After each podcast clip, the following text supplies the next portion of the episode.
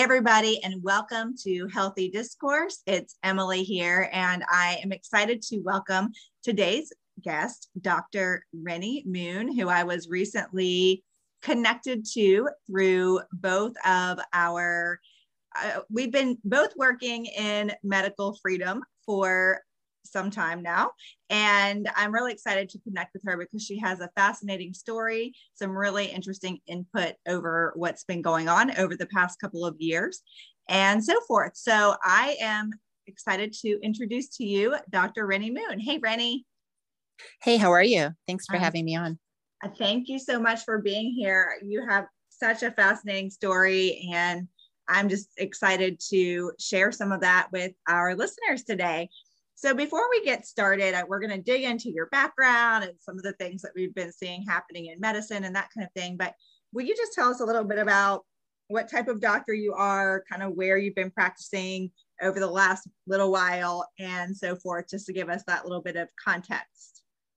Yeah, thanks. So I am a pediatrician. I've been practicing uh, on the West Coast in Washington State for oh gosh, I guess about 18 years now. Um, and uh, I'm certified, board certified in both pediatric hospital medicine as well as in general pediatrics. So awesome.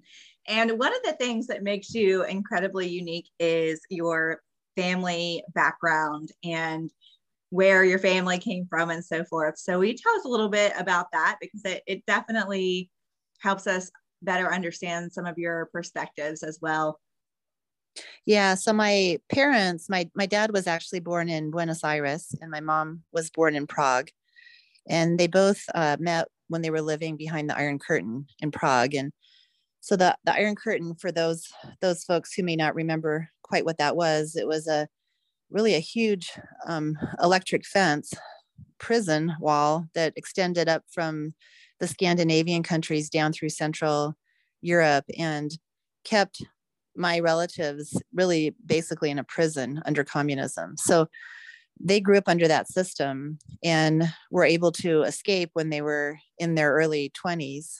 And I was very fortunate. I grew up feeling my whole life how how lucky I was to have been born in America where we we were free. Sure. Um are your are your parents still living?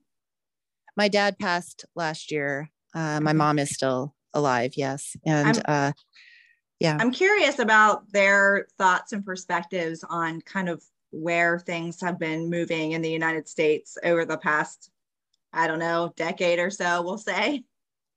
Yeah so i you know i love i love i love both my parents that my like i said my dad has passed. My mom is still alive. And she i have to tease her a little bit. I when i grew up i grew up just a proud American, you know, American freedom. We're so lucky. That was just drilled into me, you know, love for America, love for the American flag and everything that that stands for.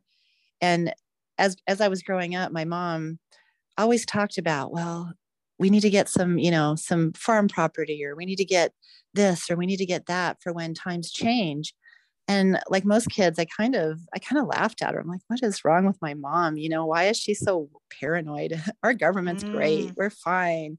Mm-hmm. and so she really so i kind of teased her about it. You know like really? Like you think we need a goat and a cow? And you know no offense to goats and cows but i just didn't see that as something that we needed to somehow protect our family until until recently. And she she's always warned me you know things can turn things can turn on a dime.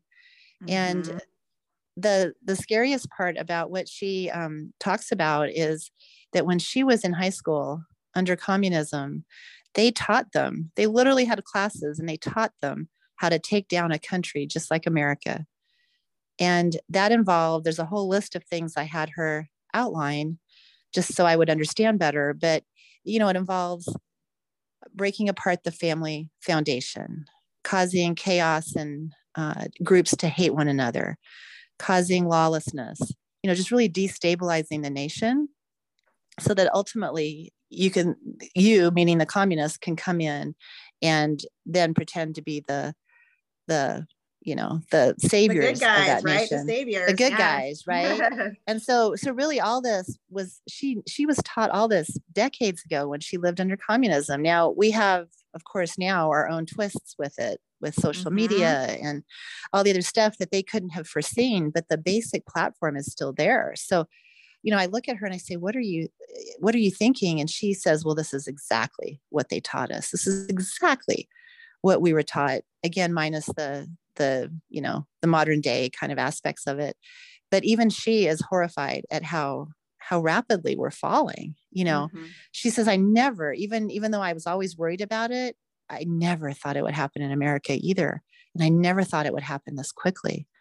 So she's she's horrified. That's yeah. just it right? The quickness of it. And um you know i think people have a hard time recognizing some of these trends because the flavor for lack of a better term is a little bit different. But everything that you just described we've been seeing happening over the past two years for sure and even and even prior to that um as far as the the pitting the pe- people against each other and how effective that's been and and so um yeah and she she says you know the the trouble is is that the american people have always had the not not the ability that's the wrong word but they have always trusted their government she's like mm-hmm. i i come from a government we could not trust. And so I've right. never had as much as I she's loved being an American and has fully embraced it and and you know loved it. She's always had that little bit of like, you know, distrust because she knows what can happen.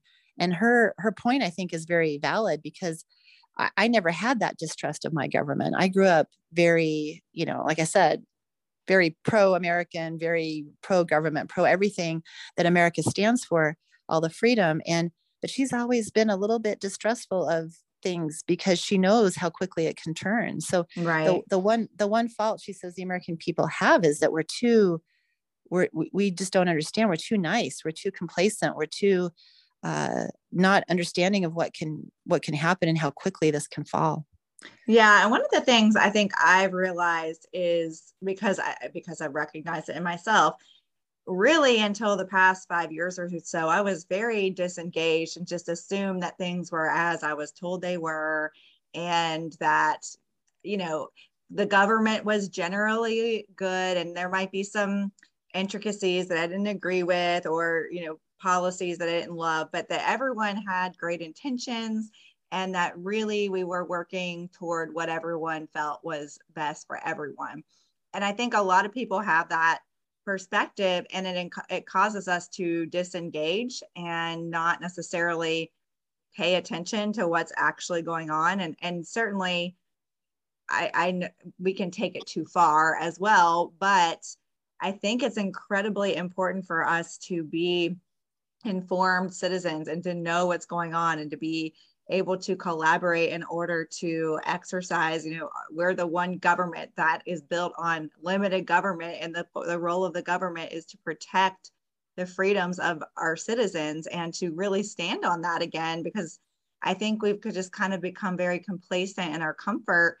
And it's it's it's very real like your mom has shared that that things are changing quickly. So yeah um, the analogy i would the analogy i would have is just you know like driving on a road that's against a cliff like you have to have control of the wheel of your vehicle you can't just let it start to you know to drift a little bit to the side or you're going to eventually go off that cliff right mm-hmm. and we as a nation have have tried to i think be too politically correct all the time and too not wanting to you know not wanting to rub people the wrong way and we've allowed it to drift and then it drifts some more and then it drifts some more and pretty soon we're, we're heading off that cliff and and no one has corrected that vehicle. And and that's that's kind of the analogy i have. I um i think back to when i was 11 i had my first trip back to my mom's former homeland and um visited my relatives and grandparents and everything went through had the train literally went through the iron curtain. So i saw the barbed wire i saw the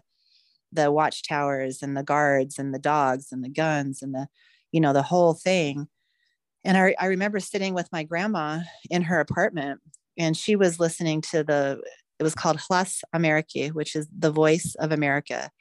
And at the time, America was piping in the real news to my relatives, to my to their whole country, because they didn't have real news; they had propaganda.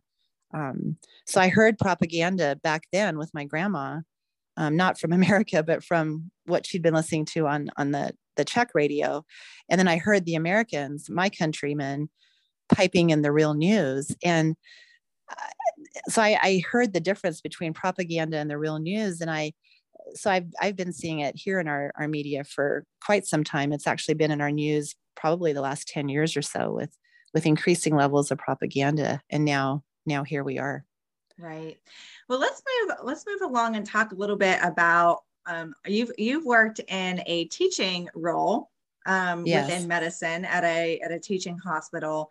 And i think that's such a unique experience. I've heard a lot about things that are happening here uh, with our local teaching physicians and some of our hospitals that i've um, are, i'm connected with. But i would really love to see you kind of talk projecting forward what we are just talking about what you are seeing as far as changes go in medical education um, i mean i will say i think that the the large medical institutions there so much trust has been eroded in fact i was talking to one of our senators on friday about this so much trust has been eroded in the in the medical establishment and I don't think that's going to get better anytime soon. And unfortunately, I feel like you're probably going to tell us that the way that we're training our future doctors maybe has changed significantly.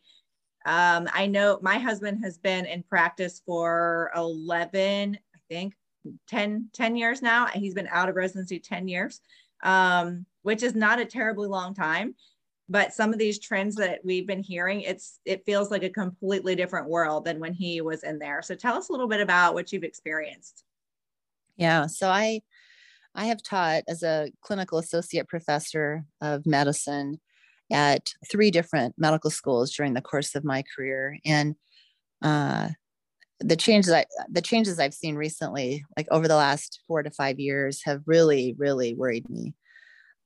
I have to be careful with what I say because I am not going to implicate any one school. So I just want to be clear that I'm talking about medical education as a as a whole and what I'm seeing nationwide. So this is not specific to any one school mm-hmm. um, that I may have been affiliated with, but from my own personal experience, the students coming in the last four or five years, you know, we have we have many good students. So I don't want this to all be negative either, but we have a number of students who have very much come through the CRT training and the kind of the woke ideology platforms um, through high school and through college. And when they arrived to medical school, we could see a difference. So many of the students came in really with a different agenda, I think, than than we did. When we when we my generation went to medical school, it was all about the patient and what we can do for the patient and uh, taking the best care possible of that patient, regardless of other pressures on you. Now it seems like it's really turned into you must follow the certain narrative that is, you know, that we're seeing play out in society and the kind of the woke ideology. And um, the students are having a very hard time tolerating any sort of perspective that doesn't fall into line with the narrative that they want us to teach and want us to follow. So I know that sounded a little vague. So I'm going to give you an example, several examples actually. So I, um, at one of the schools where I've taught for for a long time, I we had a discussion on racism, and that was a topic that the uh, that the school had picked, and I didn't pick it. But our goal was as facilitators of these discussions is to make sure that students are seeing things from, from a variety of perspectives so i was you know i was i was moderating a small group discussion and the students had a, a dialogue back and forth and it was a very woke dialogue and that was fine that's freedom of speech that's absolutely fine for them to have it, that discussion but again my job is to be sure they've covered the the topic from a variety of angles and i realized towards the end of that discussion that not once had we ever mentioned Martin Luther King. So I did. I paraphrased Martin Luther King. I said something to the effect that, you know, there's another perspective out there that I want you all to think about. And that's that we all have a skin color. You know, some of us are pink, some are more brown, some are more black. And that the skin color that we have shouldn't matter in this perspective with regard to what we, we think of someone. What should matter is their uh, their heart, their actions, and their character. So so the perspective says that we shouldn't think of people by their skin color, but by the way they behave and by their actions. And that was pretty much the extent of that conversation. It wasn't a very lengthy one. It was just me presenting a differing perspective to what was being discussed. Ultimately, there were complaints against me by the students for having quote unquote mistreated them by telling them a perspective that had caused them harm and trauma. and I just have never, never experienced anything like that before where students are unable to tolerate just differing perspectives and have a dialogue like we used to do even you know even 10 years ago we could have a dialogue and disagree with one another we're seeing this play out nationwide and we're certainly seeing it play out in the classroom right. where well we have it and there was a there was a situation in our local medical school that made the national media not terribly long ago where a student kind of bragged for lack of a better term on twitter that a patient made a comment um, about the pronoun. Now this was a, a female who identified as a female and the patient made a comment about why did she have pronouns on her badge essentially. And she bragged about basically intentionally making a needle hurt more for that patient over that situation on twitter. Yeah and, i saw that. Mm-hmm. yeah that was local to us. And and unfortunately it seems like the university kind of brushed it all under the rug and you know maybe there was a um, a small reprimand but nothing significant. And and in the conversations i've had with some of the physicians that are teaching at that same hospital they are livid that there was not more um, th- that happened over that because I mean, as a physician, you're going to deal with really, people are incredibly stressed. There's very difficult decisions that have to be made and so forth. And in a situation it, that is pushes someone over the edge then i can only imagine what an irate patient's family that is upset over yes maybe things that are out of your control but taking it out on you which certainly happens as a physician especially in a hospital situation what what is what might that future doctor do to in that situation and anyway, so that's just another well, I, yeah, example. yeah, yeah. I agree, and I, you know, so I told my chairman with this particular situation, I said, look, if I had if I had told the students that they have to think X, top, you know, perspective X, and if I tell them then that their grades will be, you know, marked down if they don't agree with me, then by all means, you call me into your office and we have this conversation. Said, but I didn't do that. I simply presented differing perspectives that mm-hmm. they all should be aware of and and mlk is not a tiny perspective right that's a right like a like i happen to to love mlk's ideology and and that's how i grew up but my perspective shouldn't matter what should matter is what the students uh, that the students are able to see differing perspectives and they're really not able to tolerate that right now the other complaint that i had against me was had to do with the covid-19 vaccine it was it was just rolling out it was in December of 2020. And my students, as we were socializing, we were just socializing at the classroom level. And they asked me what I thought about the vaccine. And I, so I wasn't lecturing on it. I didn't know enough about it. I just was, I just began to think out loud. I said, you know, I said, it's new technology. I hope it works. But I'm worried about the biodistribution. I'm worried, could it cause immune problems? I'm worried, could it, where does it go in the body? What else does it do? Mm-hmm. so I was just critically thinking.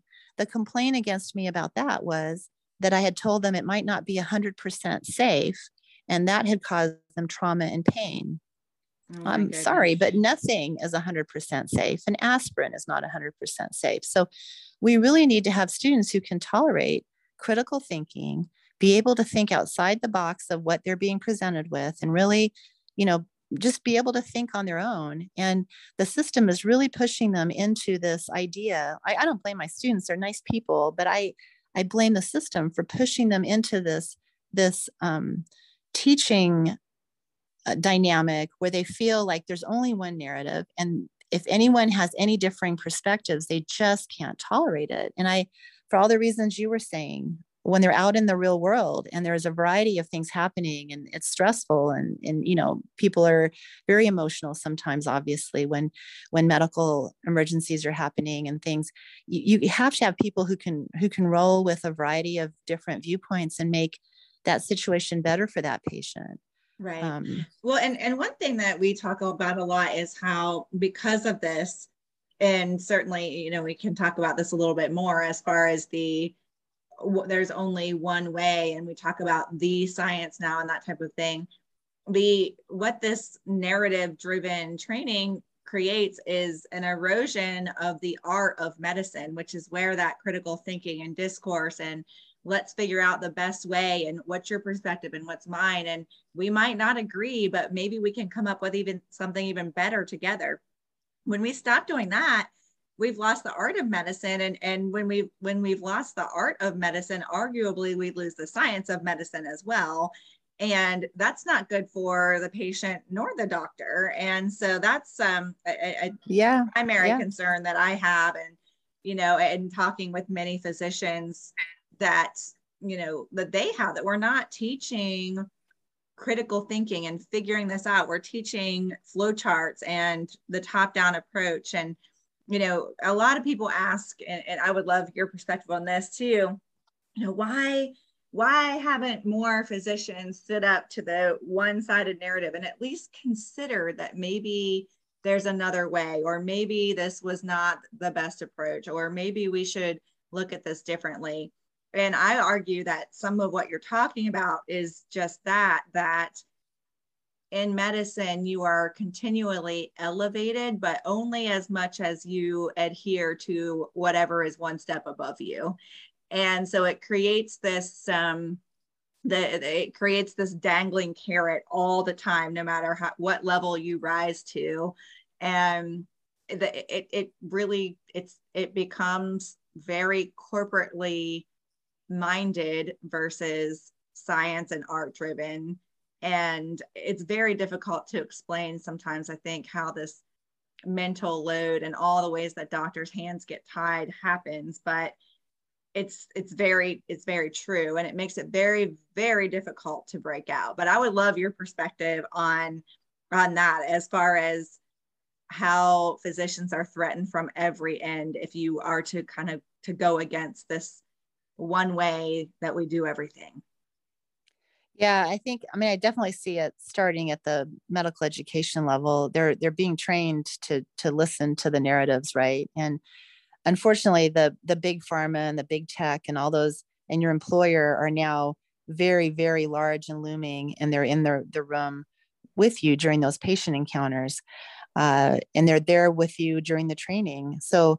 what you're saying is absolutely true. You know, the students that dare question anything about this narrative are, are slapped down right from a very early stage now is, is what i'm seeing in the, the medical system and as they progress then through their years out into practice that's that's only going to worsen because they have already been trained to to be this way um, to you know to listen to what is being fed to them and to not not think in many ways or if they do think to keep their thoughts to themselves and not rock the boat mm-hmm. so um, I I do want to um, I do want to just sort of throw in the tie, the connection with what my mom experienced too, because what happened with me as a result of of the complaints I mentioned, and there was another complaint. Um, again, while we were socializing, the students had asked me how my week had gone in clinic, and I I told them I said I'm seeing one devastated teenager after another. Their mental health is just horrible.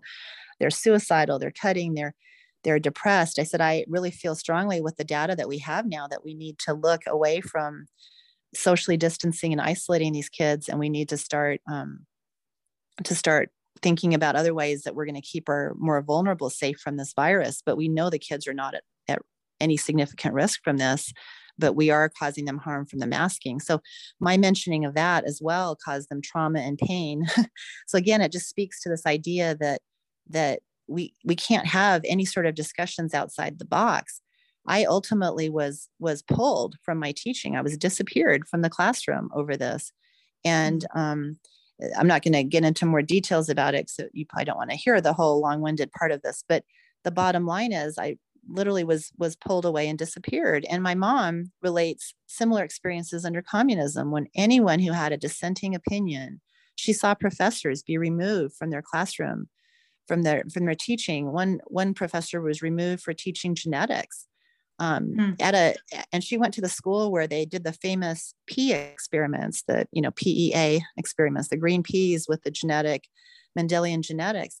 That's where they did their research Genetics was not allowed to be taught at that particular school as communism you know came in and the professors were ushered out so so what i'm seeing is not just um it's not just i'm worried i am like full on every alarm you can turn on concerned about what's happening everywhere in the system. Uh, to to speak more about why colleagues are not speaking out, this the same system is pushing against them. There's a increasing there's a there's a cage around all of us, and it's kind of squishing us as the walls close in. And you know we're being threatened by employers, by um, not not so much the pharmaceutical companies directly; they have no direct threat towards us, but they are very much in control of the regulatory agencies, and those have uh, control, full control over physicians' licenses and over physicians' uh, board credentials. Mm-hmm. And so we're very much being squeezed and pressured to do what the system is telling us to do, and not necessarily to act in the interest of the patient in front of us. Uh, right. Uh, so, yeah. Tell me a little bit um, as we close up. I know there's so much we could talk about um, yes. your experience with children and you know the narrative from the beginning with closing down schools and masking kids and you know oh we don't ever go anywhere anymore. And it's okay that you don't see your friends. We kept hearing over and over again how resilient children are. And from the beginning that didn't sit well with me. Anyone that knows us well knows that we kept our our four boys lives as absolutely normal as possible during the entire time.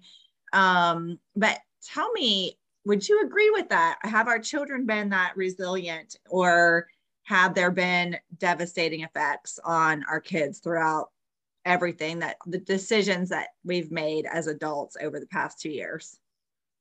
Yeah, the the decisions that were made you know looking back with the the lens of of knowledge of data now uh, have been absolutely devastating to our kids mental health it's it's just terrible you know like you, when this virus rolled out, I'm sure that those first few weeks and the first month or so, we're we're all looking at this with horror. And I, I was thinking, you know, we're just going to die because if you follow me around the clinic all day, you know that in a pediatric office, you know, kids sneeze in my face, they cough in my face.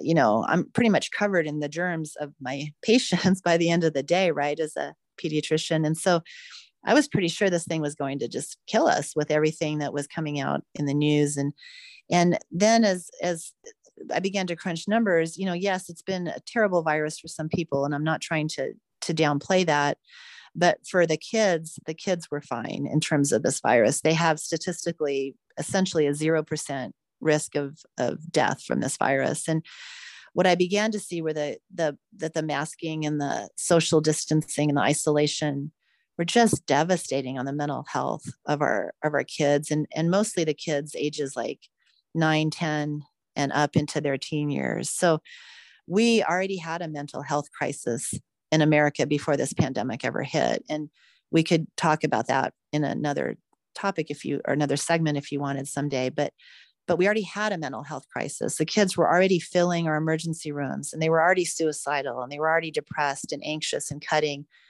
And then the social distancing and the isolation that we we put them through just plummeted many of them off a cliff. And so i was seeing kids i was seeing up to six or seven a day a day in my office right around like the towards the end of 2020 early 2021 just profoundly depressed profoundly anxious. I had kids coming into the office just I have memories of that from like the early months of 2021 where they just were sitting in front of me visibly trembling and I I would say to them, you know, what's what's going on? What what can I help with?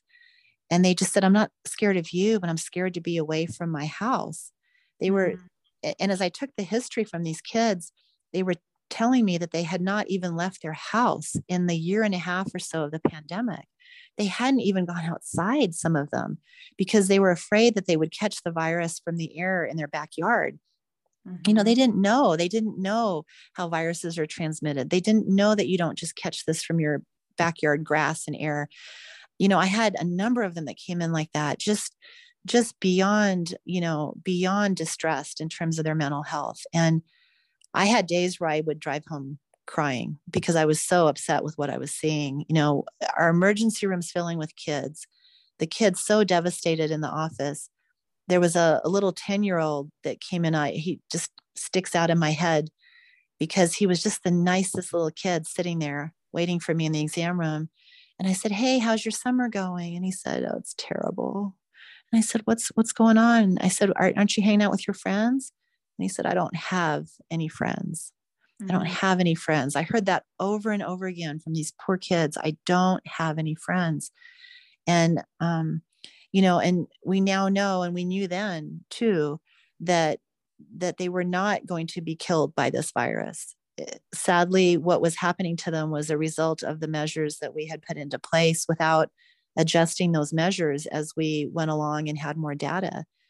Um, mm-hmm. so how well, we get our kids mental health back it's going to take a lot of effort because these sure. kids have lost two years of their of their lives i also this, think about know? the the pressure that we put on them as adults to we we were putting so much pressure on kids to protect their grandparents or their fill in the blank that you know it became their job to make sure that nobody got sick and that kind of thing and i think about that pressure even as an adult and think about that on a poor eight nine ten year old like you said especially where they're in that transition of be, you know beginning to to understand how the world works a little bit more but for while their brains are growing into that new space to for the first thing they're introduced to is having all this pressure to be the protector that uh, they were not designed kids are not supposed to be the protector you know we, yeah. we, we put yeah. so much pressure on them um and like you said fear and oh you can't go that close or don't touch your friends and you can't you're too close you got to move back you know you're going to make somebody sick all of that kind of thing. Um, and the anxiety and fear that that created um, it, it's just it's it's heartbreaking they, to me. they they grew up in absolute fear. Many of these kids grew up in just absolute fear and terror. And for for so such a large percentage of their life you know a 10 year old two years is a huge percentage of their life right yeah and uh, during a developmental stage and the kids i saw coming into my office whose parents had you know had, whose parents had made different choices frankly like you're describing with your family those kids were healthy still i wasn't seeing that same distress you know that same emotional distress but i was seeing it in the kids who who you know i was seeing kids who wouldn't take their masks off you know yes. as we got into the stages where you know yeah they wouldn't take their masks off and i i was a firm proponent of taking your mask off you know i began to get to the point where i would tell parents that you know that we could wear it for their comfort but i was a proponent of them taking it off and some of these kids just would not take it off and it was like it was super glued to their face um yeah yeah. and i think that's still happening i've actually recently heard of a of a um, an acquaintance whose child insists on still wearing like a, a younger elementary age child will has to wear a mask on the chin everywhere they go. They don't wear it on their face but it, it's like a comfort thing being on the chin. Um, and i'll also say in march um, during my kids spring break we were on a trip where very an international type situation. So people are from all over and it was fascinating in a not so great way to me how many kids I saw wearing masks when their parents were not. So my assumption in that is not that the parents are requiring the kids to wear the mask while the parents are not wearing the mask, but instead it's the, it's a comfort thing for the kids. It was really surprising to me how much of that I saw, and um, and I think it, yeah, yeah. Sorry, yeah. No, you're fine. I, I just I think it's it's just we've got to learn from everything that's happened in a way to help us to move forward and know eh, understand how much detriment has happened to the kids in particular and young adults and mental health. I mean, uh, we could go on and on, right, with the um, increase in in mental health issues and addiction and that kind of thing, and our young adults as well. But um, we've got to realize we cannot put this pressure on the kids. So yeah, and I think that for the parents' perspective too, there's nothing, there's nothing a parent fears more than than something happening to their child, right? So the fear that was put on the parents too with these kids, but we have to just be sensible about it. You know, the you know you, kids wearing masks on their chin what's what's that doing right kids even wearing the masks and then touching one another or you know we, we just saw all the stuff that anyone who understands germ theory knows that this makes no sense. So as adults we've got to to be sensible sensible and logical and say look you know you just let everyone hug but now you're making them all still wear a mask or you know just some of the stuff doesn't make sense. Kids touching their masks and then touching you know one another.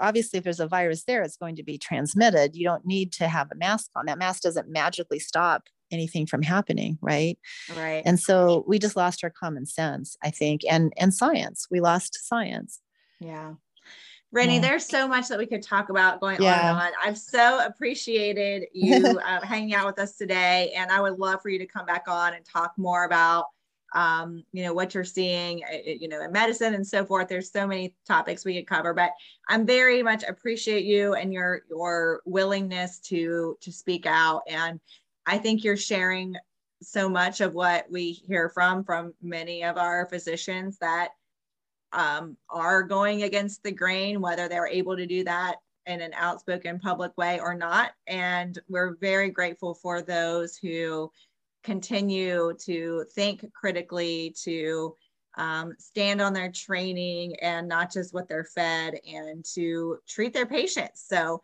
thank you for everything that you're doing. And I look forward to having you back again soon. Thank you. Thank you for having me on. I appreciate it. Thank you.